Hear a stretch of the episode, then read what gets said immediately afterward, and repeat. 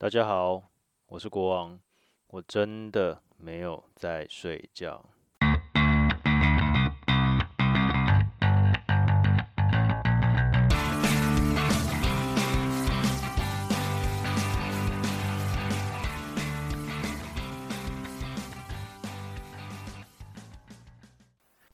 Hello，大家好，好久不见啦！想不到竟然还有不少人跟我敲碗，还蛮开心的。上一集那个标题好像是写说不小心差一点点就变成双月更这样子，结果我自己上上架之后去看，就 靠，真的变成双月更了，就是根本我上去的时间就根本就已经操作超过了，更不用提这次，对啊，也已经超过两个月了。诶，先跟大家说声新年快乐，然后现在。二月了嘛，然后鼠年过去了，牛年到了啊。话说这个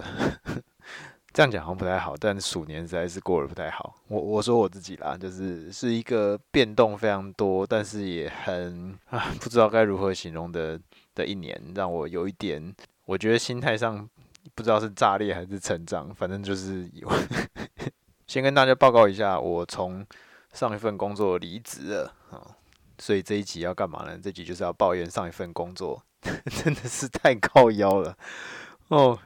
我上一份工作只去做了三个多月，就是帮我的朋友们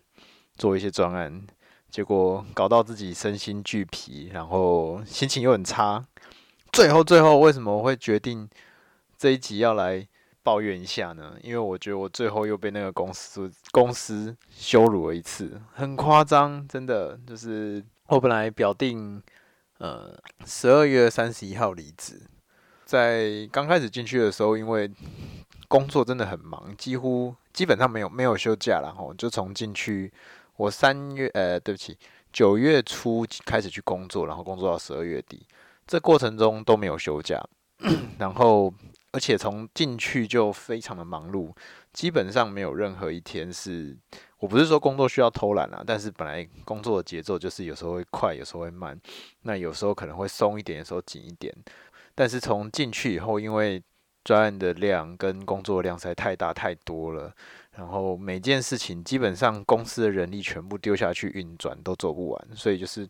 从我九月进去一直到我觉得十二月中之前吧，都是一个相当极限的状态，基本上公司也几乎没有人休假。加班的时间就不用提了。那为什么会说我觉得我最后受到羞辱呢？其实我做了一个月左右就就决定不做了，但还是决定要把帮忙把这些工作做完。过程中有一些加班费啊或什么的争议。那总之后来就是决议说，小主管同意认为你有达到那个加班，就就可以报加班这样。所以我在十一月底的时候，我就算一算，我就报了三天的加班。那三天的加班，基本上我我觉得啦，我我可以非常自豪的说，在这段时间帮忙他们加班的时间，绝对超过七八天以上。表定工时一天就是好了，给你多一点，本来是八小时算九小时嘛，哈，但其实常常晚上会自己花多一点的时间去把那些专案给完成啊，不然期限到了，东西缴不出去也不太行这样子。所以我觉得齁，就是。只报三天加班，我还蛮心安理得的啦哈。那当时也没有说什么，结果就在最后十二月三十一号离职嘛。我十二月三十号进公司的时候，就九点九点多开始准备准备开始工作，因为那时候刚好是一个工作的段落，工作要处理的事情没有那么的赶，所以就是准备好开始准备工作。就小主管就走走进来说：“诶，那个郭啊，那个你可以。”你从现在开始可以休假。我说怎么了吗？那个就是之前报三天的加班费嘛，然后那个上头董事长只核了一天，剩下两天你就从现在开始放假吧。反正你当时也说，呃，放假也好，那个领加班费也好嘛。哦，我那个时候听到的时候，简直是火大到了快要崩溃。暴暴走的地步，就是我我真的觉得你们这间公司是怎样哦？为什么会这么说？他说的那句话我确实说过，那是在十月的时候吧。啊，其实我我觉得规则讲好，你说到底劳基法怎么样？好了，我当你当时规则讲好，我接受嘛，就是当时每天都非常早到公司，因为我要赶去，我要从台北市赶到林口的一个工地，那所以呢，这个过程会有塞车的问题。那工地那边八点半就会开工，那所以等于是我每天。六点半之前就要起床，一定要起床，然后七点之前要抵达公司的那个位置，开着公司的车，在八点左右才可以到林口这样子。而且如果真的运气不好，再晚了一点遇到塞车的话，我可能还会超过八点半。那每天因为我要配合那边工人在工作的时间嘛，所以那个工作时间是他们大概会弄到五点或五点半结束嘛。那五点半结束以后，我还要先从。那个工地开着车回到公司，那那个时间就真的就是交通尖峰期，我一定要慢慢塞车塞回去，所以常常到公司都已经基本上是快七点了。这个这等于是我从早上七点之前到晚上七点这段时间，我认为都算是我的工时。然后这个工地我少说去了几天呢？一二三四五六七八天吧。所以我就在最后真的有一天很累，我就后来说我这个一定要报加班。这合理吧？他们说合理。那个时候就说，其实加班也好，加班费也好啦，补休也好，我觉得就是可以休息也没关系。这样子，最近真的是因为刚进去，那个时候进去一个多月吧，真的是每天都忙忙到，甚至有时候礼拜六还要自己加班做一些东西。那当下其实我也知道小主管他是为了这些员工好，他就说，他就想了一想，就是。啊，拿加班费比较实际嘛，比较有感这样子。我觉得 OK，好，你要你你既然都这么说了，那我就我就补加，我就选择加班费这样子。最后我也只包三天呢，而且我也不是只有这件事情加班，像去台中出差也都是六七点就要，可能七点就多就要出门，然后回来的晚上把一些台中的一些事情做一个结尾，然后晚上再开车回去的时候，到台北都已经七八点了。诶、这些都是我的工作时间，好吗？跟你报三天加班费，结果最后董事长哦说，而且我他们后来我就真的非常不爽，但我觉得我那一天情绪还算是有控制住哦，我就是才还把两个小主管找出去说，你们到底在干什么？而且那时候我我必须我觉得我的语气真的很平和，说。凭什么？你现在的意思就是说，之前大家工作很忙，说你加班把这些事情弄完。对我感觉到的就是上面的小老板跟董事长，哦，小老板也常说，哦，他只是领人薪水的而已啦。那小老板，我现在我觉得我没什么好保留了。小老板就是一个没有什么用，然后没有什么远见，然后只会压榨员工的人，就是。然后董事长就是自以为自己自己出钱就觉得自己了不起的人。那小主管就帮我解释说啊，他猜应该是就是小老板也同意说，呃，你你可以报这些加班费啦。但是他呈上去请董事长签的时候，然后董事长董事长的理由是说，哦，这个人才进来嗯两三个月而已，很菜，不应该加班那么多天，所以只合一天的加班费。啊，小老板也不敢说什么嘛，所以就就没有办法，只好做这个决定啊。我们真的很对不起你啦，这样子，我真的心里就我当下就跟他讲说，我这件这些事情关我屁事。你们现在的做法对我来讲又怎样？你解释那么多有什么用？对我来说，就是一个公司在有需要的时候叫这个人尽量加班，然后没有需要的时候，你赶快就是我要省这两天加班费，一天好像是对，一天是两千五百块哦，我要省这五千块钱，所以你赶快滚蛋这样子哦。当下真的觉得不是说所有的资本家啦，但是很多资本家为什么会那么有钱呢？就是苛刻员工嘛，反正我们这些员工。有他会呛你说，你有能力就出去外面自己做公司自己赚啊，你把资本拿出来你自己去投资创业啊，赚的都是你的。我我心里就觉得他就只是把员工当做是一个物品而已，基本上这个公司也没有想什么要好好培育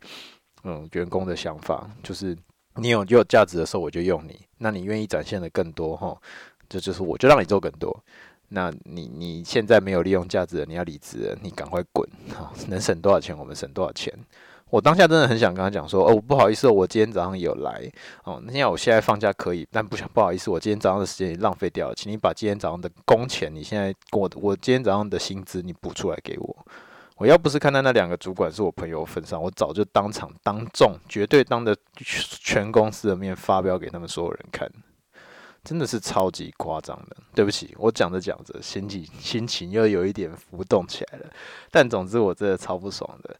非常的该怎么讲？呃，我当下只是觉，就是其实我进去，我在那间公司三年，不是吧？三个月，然后又多三个半月多一点。我大概在进去第一个月的时候，我就决定，我绝对不要待了，我就是帮忙这段时间就好了。我觉得我工作是一个还蛮看信念跟这个公司感觉的一个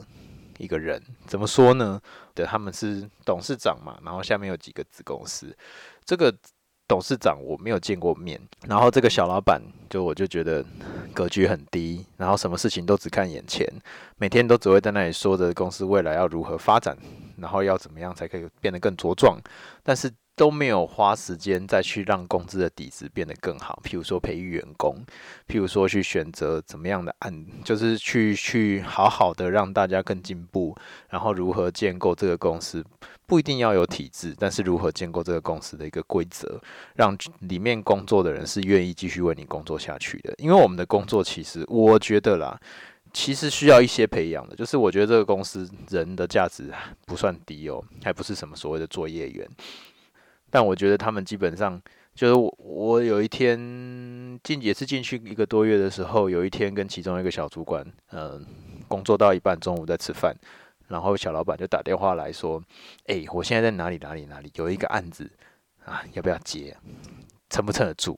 你知道那时候是什么状况吗？他不可能，我觉得他不要嘛。如果他不知道，就真的太夸张。但是如果是真的知道，还做这种事，也是很，这真的很烂。就是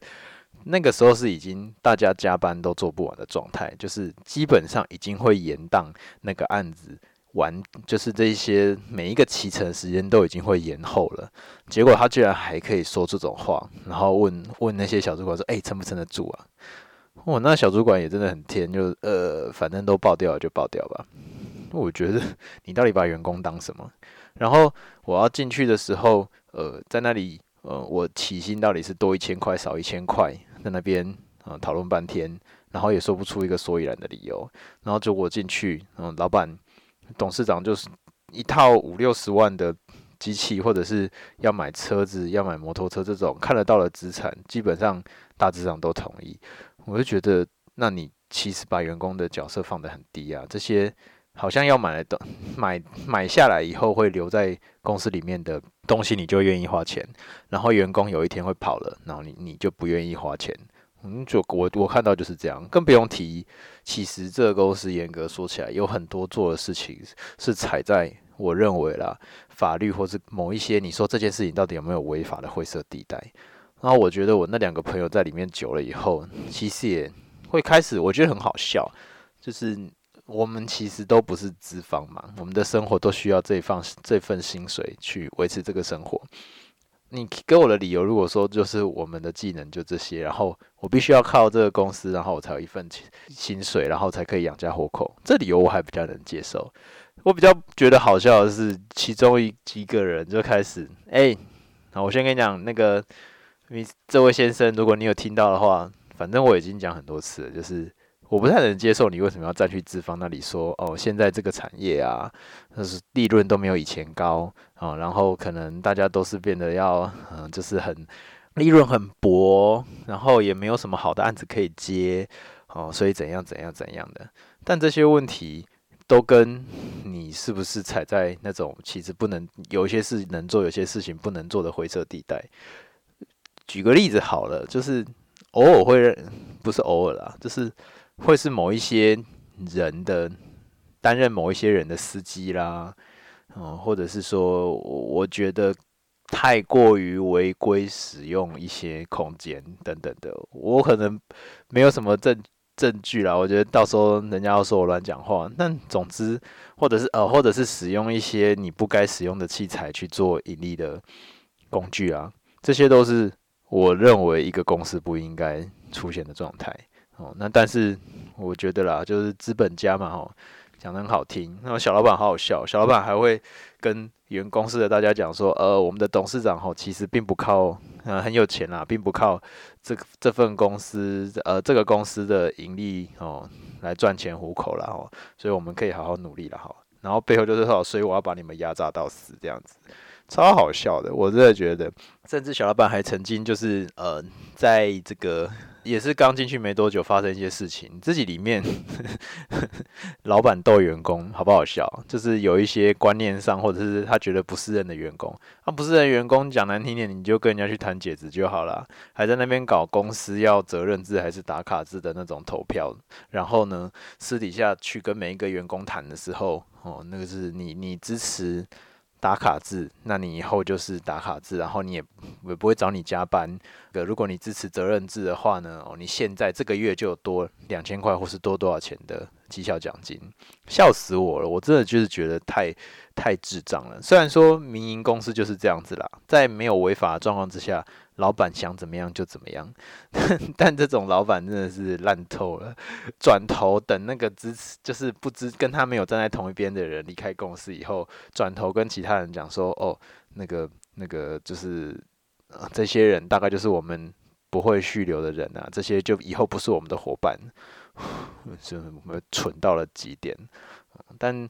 我其实过程中也跟两位主小主管，就是我的当时找我进去帮忙的同学说了很多。但这大概是我非常深刻的感觉到，就是近朱者赤，近墨者黑这件事情，就是待在待在一起久了，或者是你没有去看过其他地方的运作，然后只看那个地方运作，你就会觉得世界这样跑的那种最实际的例子，我真的觉得超级好笑。而且我觉得其中的一位，就是他在他的前一份工作。的，我觉得啦，就是前一份工作的薪水或待遇都比现在这份工作好很多。但我觉得他掉进了一个，就是哦，这份工这个公司其实是因为那个小老板太废，所以交给他非常多的工作。那因为他的个性就是会把交到手的工作做完，然后也会帮这个大家多想一点，所以他的工作当然做得不错哦，所以就接了越来越多的工作。看似好像能够决定很多的事情，或是在某一个角色上享受一个主管能够提供意见的一个成就感。我不否认，其实成就感对一个人很重要。但其实从我这个旁观者的角度看，他多多少少就是决定公司一些很小很小，嗯，不能说不重要啦，但就是呃一些可以 A 也可以 B 这样做法的事情。但是真正在公司要做一些重大决定的时候，其实小老板根本就没，或者是董事长根本就没有在聊他，鸟他到底在说什么。所以我，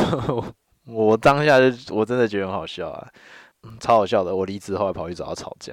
因为我真的觉得你到底要待在那个公司里面干嘛？你要得到什么？但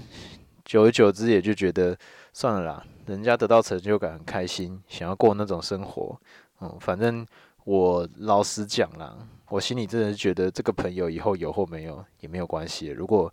我真的知道他是一个跟我如此价值观不同的人，其实我很伤心啦。这样听起来没有很伤心哦，但我觉得我其实很伤心。可是就觉得，唉，好啦，道不同不相为谋。那你就不要惹到我。我心里这样这样觉得，就是你就不要有一天惹到我。那或许我这些小在这个公司里面。所累积的一些小小的东西啊，我就我就会拿出来对付你。可是啦，如果他还是愿意跟我保持一个友好的关系，或者是他之后离开了有什么其他的想法，我倒也觉得自己还蛮 open 的啦。他回来找我聊，那就聊吧。只是我最近真的对这个人太过失望，因为我认识十几年的，真的可以说好朋友，看到他变成这个样子，其实呃，我老婆是说她觉得。就某一些处理事情的方式跟看事情的角度来说，就是他没有什么改变，嘿，只是以前大家是学生，那学生会接触的事情，或是学生会处理的方的方式，就是当下的那个方式。但如果就当时他处理事情的一些逻辑放到现在他工作的状态，他没有觉得差很多。但我其实更关心其他的事情，第一个是价值观嘛，我常常跟他讲啊。你现在做这些东西，当然是公司叫你去做的。但你认为这个价值观，你有小孩了，你会以后跟他说这个价值观，就是你在社会上生活的价值观吗？我们从小学了那么多生活与伦理啦，哦，三民主义啦等等这一些教你道德处事做人哦，你不可以迟到哦，你要诚实，要对人友善，你不可以有一个害人的想法，或者一天到晚想要占人家的便宜。或者是去做法律规范以外的事情，这些不都是我们所熟悉的价值观吗？现在这个公司有很大一部分我们都知道，他做了很多不该做的事情，你还要继续留在这里，只为了你其他你认为可以获得你想要获得的东西，这样是对的吗？这是第一个价值观跟做人处事。那还有另一个就是。我觉得啦，我我没有那么相信这位董事长跟这个小老板，所以当下面的人或许扛了一些踩在法律灰色地带的事情，有一天出事的时候，我我认真说，我觉得下面的一切的人都是可歌可泣的，就是当然是把你割掉啊，当然是让你推出去死啊。你说讲什么义气？拜托，一间公司会做这种事情，会认为占人家便宜，或者是说踩在一些灰色地带是可以的。有一天爆掉的时候，要么拖你一起下水，要么就把你割掉。哪那么有义气，自己扛了，然后让下面的人没事？会做这样事情的人，我不认为，嗯，他会这么有义气啦。你现在有老婆小孩了，你会你要让自己处在一个这么危险的状态当中吗？虽然他们做的事情到底有没有违法，他可能还有待界定，但他就是一个危险的状态啊！更不用提你说你有一些对于这个产业想要长期发展、想要尝试的东西，你竟然还在一个这么危险的公司，然后说白了点，其他同业或是学界的人也对这间公司的好感没有好到哪里去，你一直待在这个地方，到底有什么意义呢？我不认为你到别的地方。有不好的发展呢、啊，所以我觉得这是最最想跟他说的吧。但我觉得我后来我还写写了一封信，好几千字，就是真的当面吵吵到后来，就是也不知道讲什么。赖就是又是一种打一打就会双方爆气，不知道怎么讲话的通讯软体。后来我还写了一些一封很长很长的信给他，我觉得他也没回几个字，他都跟我说他有放在心上啦。然后我说的很多事情，他都有试着摆在他的。他最喜欢说，你说的我都摆在 to do list 里面。然后什么东西可以先做，什么东西可以后做，我都有在努力。我我只能说我在现在先选择去相信喽。那或许有机会偷偷去了解他们公司现在到底什么状态，还是以前那个状态，见面我就呛他。嗯，我个性也很不好，我知道啦。他曾经跟我讲过一件事，我倒是还蛮同意的。他说。哎，国王啊，你这样讲话，就是我们不见得想听啊。你能不能换个方式？如果说我们连听都不听的话，但你还是持续用这种态度面对我们，对事情不会有帮助啊。好啦，这件事情我收到了啦。就是我，我其实真的是一个很容易気持ち压起来以后会酸人，或者是说会用比较尖锐的态度去讲话的一个角色。我也觉得这是我人生的功课，好像需要调整，并没有每一个人都可以如此的接受这样子的讲话方式。在开玩笑的时候可能觉得很好玩，但是在实际沟通问题上的时候，可能会让人觉得心情很差，或者是不想听我讲话，那我就完全达不到我想要去沟通或是我想要讨论的目的了。这个真的是，诶，重新反省以后自己要学习的啦。这让我想到啊。这让我想到前阵子跟老婆去北美馆看一个展览。那北美馆有蛮多都是所谓的现代艺术的展览嘛。讲到现代艺术，我就真的觉得以下的言论哈，如果有美术相关科系或者是对美术有研究的人，呃，有听到的话，请见谅。就是我 每次看现代艺术都觉得我就是看不懂，花了两三个小时走了一圈。这一次的主题也是跟环境还有地球。有一些啊、地理啦，地理相关，所以算是我跟呃太太都很有兴趣的一个展。就去了里面呢，我我是说我 绝大部分的作品，百分之九十的作品没有旁边的中文字辅助，我真的看不出来 到底想要表达什么东西，怎么办？到底是我艺术的熏陶有缺陷呢，还是呃是这个作品表达的？不好，哎、人家都是有获奖的，那一天有包含的那个特展之外，还有呃台北艺术奖这样子。我是心里是觉得啦，嗯，我算是一个艺术涵养普通的人，我画图蛮丑的，但呃也不到说审美观好像有一些比较严重的问题，而且审美观这种事情本来就是每个人都不同嘛。可是一个艺术作品，它如果想要传达的理念，假设只有作者自己懂的话，或者是只有那一些的评审啦，或者是要透过文字才能够表达，这样算不算是一个好的表达方式呢？以上言论仅代表本人立场哈，我没有说那些艺术品做的不好。其实，在旁边有一些艺术品都会记录那个艺术家创作他的过程，有些过程感觉甚至是极度的痛苦，而且花非常多的时间呐，去探究内心，探究这个社会。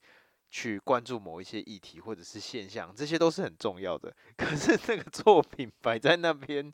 如果没有旁边的注释，我还真的看不懂到底要表达什么的时候，这到底算不算是一个好的 艺术品呢？嗯，这是我最近看现代艺术的感觉。或许就是人，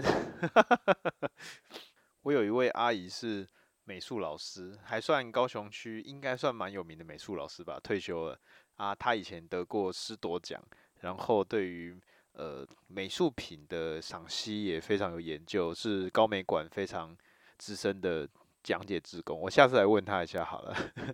到底为什么 现代艺术都看不懂？而且现代艺术都给我一点点呃，蛮多作品都给我一点可怕的感觉，尤其是现在长大还好，小时候看到现代艺术的时候，甚至有些时候会怕。有一些艺术品，它可能会用譬如说骨骼啊，或者是毁坏的肉体啊，这样子的方式去做呈现，对某些小朋友来说，应该是蛮恐怖的。那当天，我觉得我看得最懂的是在离开北美馆之前，他在户外区有放一个鱼池，然后它是设计给儿童使用的环境教育的器材哦，在谈大海里面的。渔业资源越来越少这件事情，那是我觉得当天我唯一看得懂的艺术品，而且我以一个当曾经呃当过环教师的角色，嗯，觉得这个艺术品如果作为教具的话，还有很多可以修正的地方。但是它是那一天，我觉得它的概念表达，我最能够清楚的感受到作者想要跟我说什么的一个 一个作品。不过有空大家确实可以去美术馆看看啦。趁着过年放假的时候，当一下小文青哦，然后一起关心一下我们的地球、我们的环境啊。不过说到这边哦，自己已经讲了快半个小时，竟然都在抱怨，好像不太好。明明就是新的一年有了一新的一集。我刚算了一下，如果我真的继续这个频度的话，二零二一年有个六集，好像差不多。不过还是给自己一个小目标，十集好了。好，那在开春的第一年呢，要。还是想要讲一些比较有趣的事情，要讲什么呢？好，过年嘛，当然就是会大家团圆在一起，家人啊吃年夜饭，互相发红包等等的，哦，就是一个休息，然后准备下一个年度的时间。但这个时候，除了吃团圆饭之外，不免俗的当然要来小赌一下，嘿，哦，我们家呢也没有什么家规啊，但是基本上平常是不赌博的。哦，就只有过年的这一天，呃，不是讲这一天，过年的这段时间是可以的哦，而且是大人带头。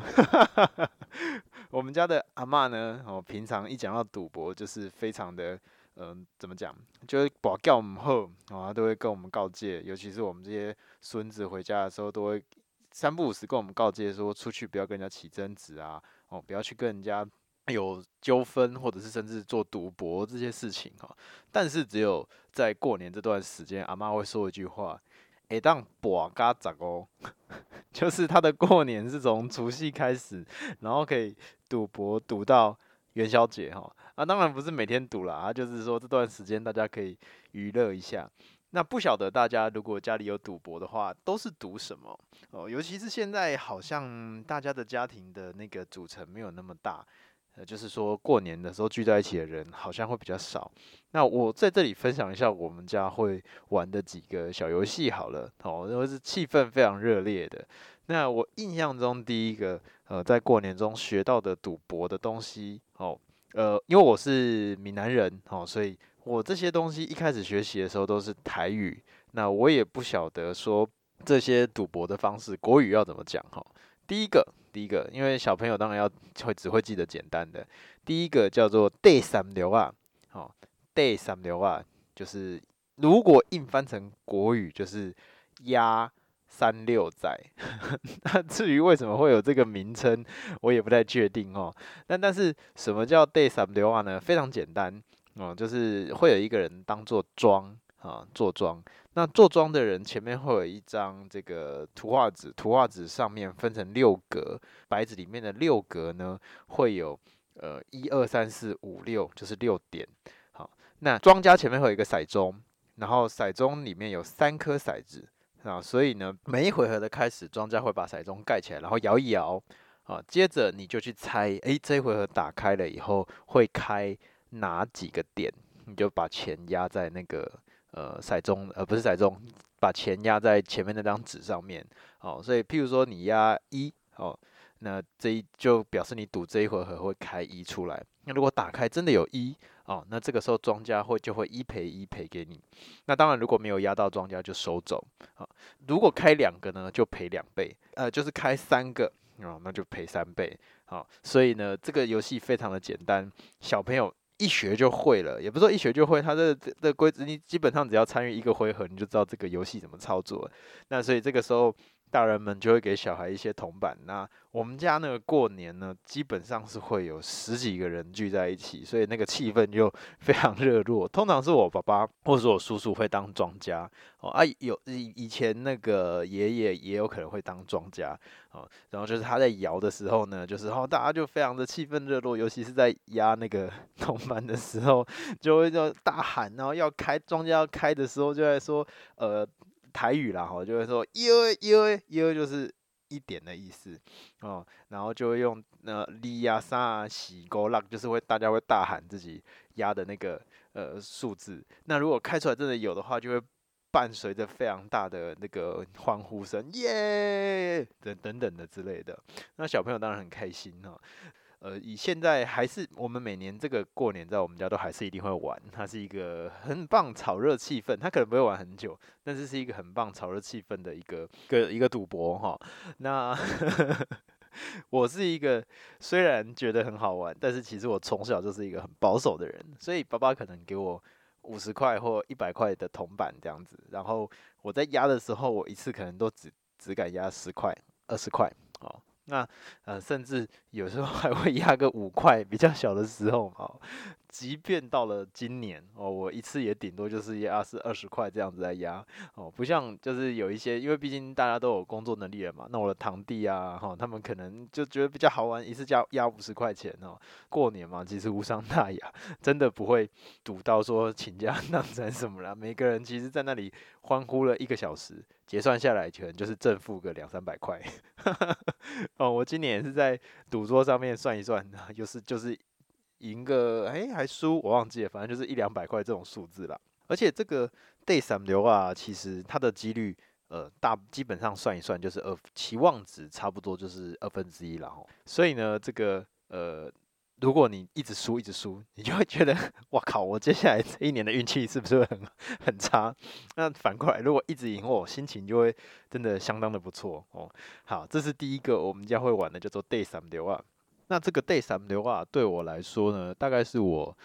我觉得算是我人生中蛮重要的一个，是我第一个认识的赌博游戏方式，而且每年过年都是我们家这个非常重要的一个活络的一个氛围。所以前几年啊，很好玩。前几年我们的就是我工作的基金会呢，诶，在那个尾牙的时候，竟然哦，因为董事长也是南部人。我不太确定这个游戏是不是在南部还北部，但我的北部的朋友好像都没有听过这个游戏。董事长呢，就是在呃尾牙的时候也跟我们玩一个小小的游戏，竟然就是 day 三流啊。那怎么玩呢？也就就规则一样，但是在呃尾牙开始之前呢，董事长会发给，就是请会计发给每一个员工假的钞票。这个他他取名这个游戏叫假钞换真钞了哦，那就是会有六百块的假钞给你。然后一样就是当场就是有那个 day 三流啊的这一个一点到六点的可以压的地方。那每一个回合呢，会请这个呃现场的小朋友用那个玩具骰子大骰子骰出三个点数。玩有点反过来啦，就是嗯、大家先压这一个回合，譬如说我拿一百块钱的假钞哦，然后这个去压在二点上面，然后呢，大家就压完之后，就请现场小朋友抛出三颗骰子这样子，哦，然后诶，有骰中的就是一样一赔一，或者是真的骰出两个一样，就是一赔二这样子，然后换真钞给你，那每个人就会拿到几百块钱一点点的假钞，但是很好玩，就是诶，有点像自己赚自己的奖金的感觉。那 上一次发生一件很好玩的事情，我觉得只有我跟董事长心有戚戚焉。就是准备道具的会计呢，似乎应该没有玩过这个游戏，所以呢，他只准备了两颗骰子。那那个时候我就想说，呃，不对啊，这个 游戏如果只有两颗骰子，你大家这样想一想，一定知道哦，那这个如果这个游戏这样进行的话，庄家一定赚超大。因为他的期望值变低了，你每次只会出两个数字，齁，所以呢，董事长就在旁边说：“哎呀，这样不行啊，爱啥量就是要三颗啊。”然后我心里想说：“对，没有错，这个游戏要三颗了啊。不过就是尾牙的一个好玩的游戏，大家也就无伤大雅。所以董事长虽然带着一点遗憾，但也就算了。哦，那。这这个游戏目前进行了几年了，我觉得还挺有趣的哦，所以就是我内心的一个很重要的一个儿时的回忆啊，这是第一个。那而且骰子游戏好像常常在赌桌上面，通常都会变得很热络，因为就是一翻两瞪眼嘛，它一骰它就会出现一个结果。所以这几年印象中是大概这呃，我现在三十几岁嘛，印象中是大概这。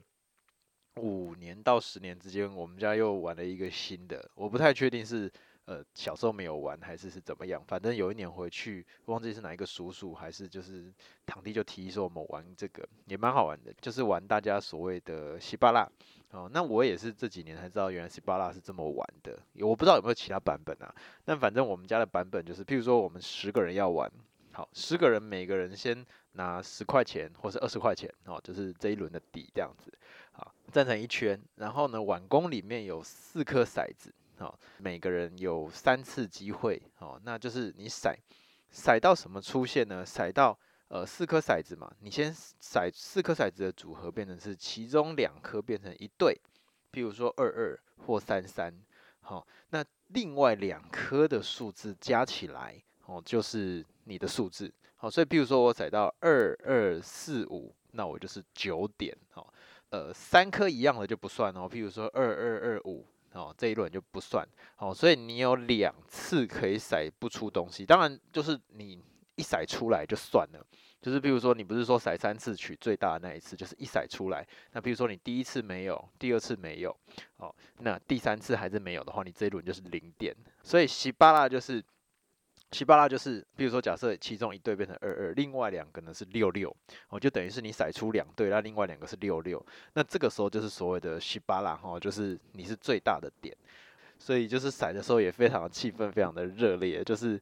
围成一圈嘛，那可能用数支的方式决定第一个人跟最后一个人，然后就一轮一一圈这样子甩过去。那有时候玩比较刺激的是。这一轮十个人里面啊，如果有其中一个，譬如说轮到第三个人，他甩出了西巴拉，哦，那他就 这一回合就直接结束，哦，所以 就是所以那个呃那个全部的钱就可以拿走了，哦，然后下一回合大家再再再出下一轮的十块或二十块，哦，然后还要甩出所谓的报纸，就是四颗都一样的，也是直接拿走，哦，所以呃 这是蛮好笑的一个过程。不是好笑啊，真的很刺激哦。然后对，还有一个就是，如果你骰的时候啊，有的人太激动，然后骰子有骰子跳出去哦，就是跳到碗的外面去的话，你就当场失格，你直接失去这一轮的比赛的 的权利，换下一个人这样子哦。那赢的时候，因为你譬如说你一次只输十块钱嘛，可是有十个人参加哦。如果这一回合是你赢的话呢，哦，那就是。这个你一次就可以拿一百块钱回来，我，那个感觉就非常的棒啊！所以赢一回合就很爽这样子。所以大家在骰骰子，我我我们家嗓门比较大了哈，我老婆都跟我回家过年的时候都说我，我觉得那个隔壁条街或者是隔隔个不知道几公里远都听得到你们家在欢呼或是大喊的声音。我们家的人的嗓门真的很大哦，就是大家在那里稀巴啦哦碎啦哦，就是甩出多少点，然后就非常的那个爽，然后大声的呼喊这样子哦，也算是过年的一个大家的小乐趣了哈，气氛会很热络，然后真的很像是在开赌场一样，这种大吼大 大吼大叫。那另一个就是比较需要技术跟。呃经验或技巧的一个游戏，是用象棋来玩的哈，叫做画了吧，硬要翻国语叫做喊栗子哦，可能是那个呃象棋一颗一颗的，所以大家每一回合要喊东西，所以就叫做画了吧。四个人玩，然后呢，象棋就是一副象棋，全部呢就是搓一搓以后呢，两个两个叠起来，把它围成一圈。然后猜拳之后，大家就是有点像拿麻将一样轮流这样拿，那你手上就会拿到你的手牌。四个人玩的话呢，你手上会有八张，就是八只棋子。一开始会猜拳，所以猜拳最赢的那个人呢，就是那一轮的逃咖，就是第一个。那第一个他可以喊我这一轮要出什么样类型的牌组，有几种。第一个叫做一颗，我，就是我们大家都拿一颗出来比大小。啊，然后接着第二种就是几对，拿一对出来。在这两个呢是比较常见的，然后还有几种，呃，有一个叫几局，我不太确定它中文到底要怎么翻，但反正它就是它的组合是军士枪骑马炮，哦，就是将士象，然后车马炮，这样算是一个。那但但是只有这个哦，你不可以象车马这样子，这样不行哦，就只有。滚鼠枪是一个组合，骑马炮是一个组合。哦，那滚鼠枪比骑马炮大，然后红的哦，对，所有的这个画了吧里面红的都比黑的大。哦，这是几种。那当然还会有更多的，譬如说三颗、三粒、四粒、五粒，这个就只有在卒或是冰的时候会出现。哦，所以每一回合呢，大家譬如说我是头卡，我是第一个，我就喊哦，我要喊一对。好，那这时候大家就。一开始是盖着的，然后呢，把一对放在台面上，然后由我第一个翻，顺时钟的下一个，然后再翻开，下一个再翻开，下一个再翻开，最赢的人把所有的棋子给拿回去，这样子。那看看全部的棋子都出完的时候，谁可以赢最多的棋子，这样子来算钱。那他就必须，他就会有很多斗志的成分的哦。就是当然，当然运气也是啊，但会有很多斗志的成分。譬如说，哦，我现在有人喊一颗，然后我手上握有将或是帅，到底我什么时候要出去？会不会下一轮出去会比较好？好，或者我现在手上有一个很大的对子。好，我现在要先出大对子还是小对子？哦，这些过程就是很刺激。好，那还有一些比较特别的部分，叫做差炮对。哦，炮就是大家知道，炮是其实除了卒跟兵以外最小的。哦，那差炮对是什么呢？就是如果你这一回合你出炮对，然后这一回合让你赢了，哦，那这个时候大家当场都要再多给你十块钱。嗯，这个叫做插炮对，或者二十，大家可以自己约。那这个输赢怎么算呢？输赢就是去算你吃到的棋子，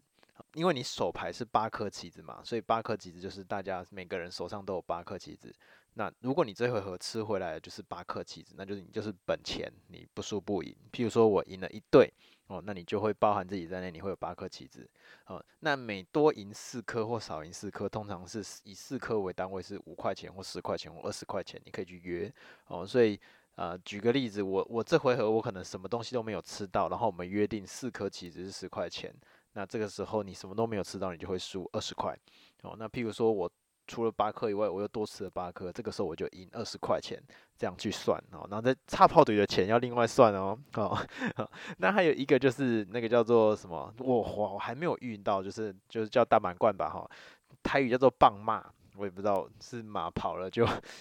马跑了追不回来嘛。棒骂就是你全部从头到尾你都赢了哈，那这个时候还会有另外的倍数计算然后，就是会赢到翻天这样子，但是从来没有遇过了哈。哦，所以那个就是非常有心机的一个游戏。举个例子好了，我可能我手上如果有拿五只竹。但是我又不是那个所谓的套卡，就是第一个人的时候，我就一点机会都没有。因为这五只竹，除非我直接换我的时候我喊五只，不然就是一点用都没有。哦，当然也有常常会发生那种哦，我出了四只竹，非常开心，结果没有想到另外一个人手上有四只兵，哈、哦，那就是命中注定哦。好，那常常我们都会讲一些台语，就很好笑，就是什么“乌军加红军”，哦，就是 有人手上有黑色的将，可是每次在喊那个一颗，在比大家在比一颗的时候，他都不知道什么时候要出，因为他都很怕那个红色的帅会出来把它吃掉，哈，所以就在那里躲躲闪闪的，类似这一些，哈，所以呃，它的变化我觉得还蛮多的。那当然运气很重要啦，手牌不好你就没办法赢嘛。可是那个斗智的过程对我来说，我觉得很刺激啊！哦，就是哦，对了，除了第一个回合他的头卡就是是猜拳决定之外呢，好，猜拳赢的那个人是头卡。从第二回合开始，就是每回合赢的人他就拥有下一回合的发球权。哦，所以你手上可能会有一些特殊的牌组，你必须要有可以抢发球权的棋子才有用啊。哦，像譬如说，假设我手上拿了滚鼠枪好了，啊、哦，很大嘛，可是我其他都小小的，别人在比，或是人家也没有喊出那个击球的时候，我根本就没有办法出，那可能会等等等等到后面，你就必须要拆牌。哦，那当然，如果你运气很好，哦，譬如说我有一个除了滚鼠球以外，还有一颗士。好，或者是还有一对蛮大的队，好，然后我在比拼的时候赢了，啊，这个时候我才有机会把我手上的牌组给喊出来。满手的烂牌也有可能让你，哦，比如说有人喊一队，啊，你明明就对着小小的，但是其实前面那个喊一队的人，他只是要用卒或是兵，想说一开始大家都不敢出大的，那来偷一下，好，那这时候我有炮怼。会有或者或我有什么呃马队也不算非常大，但这个时候我出去，或许我就有机会可以赢。啊，也常常遇到那种一开始就喊那种卒队要出，就是哦猪拉队最小最小的要出来骗吃骗喝哦，然后有另外一个人赌赌看说哦，我拿个红兵队出来好了，因为你红兵你留到后来也不见得有用，那这个时候我就来赌赌看，他说不定诶可以那个呃有机会看这个人是不是要偷吃哦，然后让我寻到我也赚啊哦。那刚刚提到的差炮队通常就是会在这种情况。嗯，可能一开始喊的时候，然后我们去猜，诶，对方是不是只是要拿个红兵或者是黑卒队出来骗吃骗喝，然后我们这个炮队出去，或许就有机会，或者是出到最后，你在最后一回合，然后拿到那个控制权或发球权的时候，再把炮队拿出去，哦，大家没有想到这个时候你还有对子，成功的完成这个插炮队。那通常我刚才说过，我们家。嗓门很大嘛，每次都猜拳就喊个那个大小声的，所以通常插炮队成功那个人都还会站起来，耶，蹦蹦哦，这是做一点声光效果，然后现然后他还说来来来来来，现场现拿二，大家每一个人现拿十块或二十块过来哦，类似这样子的过程，我觉得很好笑哦，而且呢，其实这个整个规则都是大人哦口述的，或者是大家。自己约定好的这样子一个状况，其实有一个部分就是大家约好，就是如果没有翻开的牌，啊，譬如说这一回合出对子，或者出所谓的三颗或是几丢这样子，那可是其实我轮到我不是每个人都有对子或是几丢，那我只是拿了三张杂牌出去，就是当做要输的牌，那有规定说没有翻开了那个牌，就是我没有几个，我不会翻给你们看。你不可以去翻开人家的牌来看，你只是把那个棋子 收起来哦，因为我可以记牌啊，我可以算算说哦，到底哪些棋子有出过了哦，没有出过的，我等一下就比较有机会啊，你不要。偷看啊，尤尤其是我记得小时候，阿公是一个比较赖皮的人，然后他就会想要偷偷去看说，啊，刚刚哪些牌出过了，然后我们这些小朋友在旁边就会在那里，哎、阿公你别当安呢，哦，你安呢犯规，你安呢别塞哦，吼，阿公是一个很大方的人，他都会包很大包的红包给我们这些孙子们，可是在这个牌桌上面的五块十块就是要跟我们斤斤计较，然后有时候还会出一些小奥博，然后跟我们我过年就是大家玩得很开心这样子，这是我。觉得也是我很喜欢的一项，啊、呃，好了，奇异，好了，我很喜欢的一项赌博游戏，那也是过年一定会跟家里的人玩上几圈这样子，开开心心的哈。好，以上就是我比较有印象的赌博。那当然，像比如说什么大老二啦，或是麻将这些大家比较熟悉的，家里偶尔会玩一玩，然后都是玩很小的啦，比如说。麻将没有底，然后一台十块，或是有底底二十，然后一台十块、二十块这样子。其实真的，我老婆都说：“哎、你们吵了一整个晚上，吼，或是你过年回去吵了两三天，每天晚上那里吵吵闹闹的，然后结算下来三天赚五十块钱，每年都在发生这种事情。不过我想，这个就是大家过年的时候聚在一起的一种乐趣吧，哦，哦，非常好玩。OK，哦，好，那。想着想着又想赌了，怎么会这样子呢？但是 你已经哎，年还没过哦。今天这一集录完的时候，元宵节还没过哦。好，再来找找看哦啊，还然后也会玩一些排七，就是接龙啦、捡红点这一些。嗯，好，再来找找机会，看有没有家人要再 小赌一下好了。好啦，那今天的节目就到这边。新的一年呢，还是祝大家牛年。行大运，然后新年大家都有一个新的开始，然后会过得开开心心、顺顺利利的一年哦。不管去年是不顺的，或者是去年不开心的，就抛到脑后吧。哦，新年又是一个新的开始，也同时也跟自己勉励这句话：新年就是新的开始。那一起努力，新的一年。好，那我们下一集的节目再见喽。好，大家拜拜。啊，等一下，等一下。收播前又突然想到一件事情哦，就是录完以后，录完拜拜以后哦，又想到一件事情，不是不是今年，是去年还是前年吧？哦，又要回去讲那个话聊吧的事情。我呢，在玩话聊吧的时候遇到最好笑的一次，某个人就是我刚刚说的那个状况，黑族队、黑兵队想要出来偷，结果他的欧炮队、黑炮队翻开，哇，他。当场跳起来送啦，好损掉哦！我就在那里欢呼，准备蹦蹦的时候，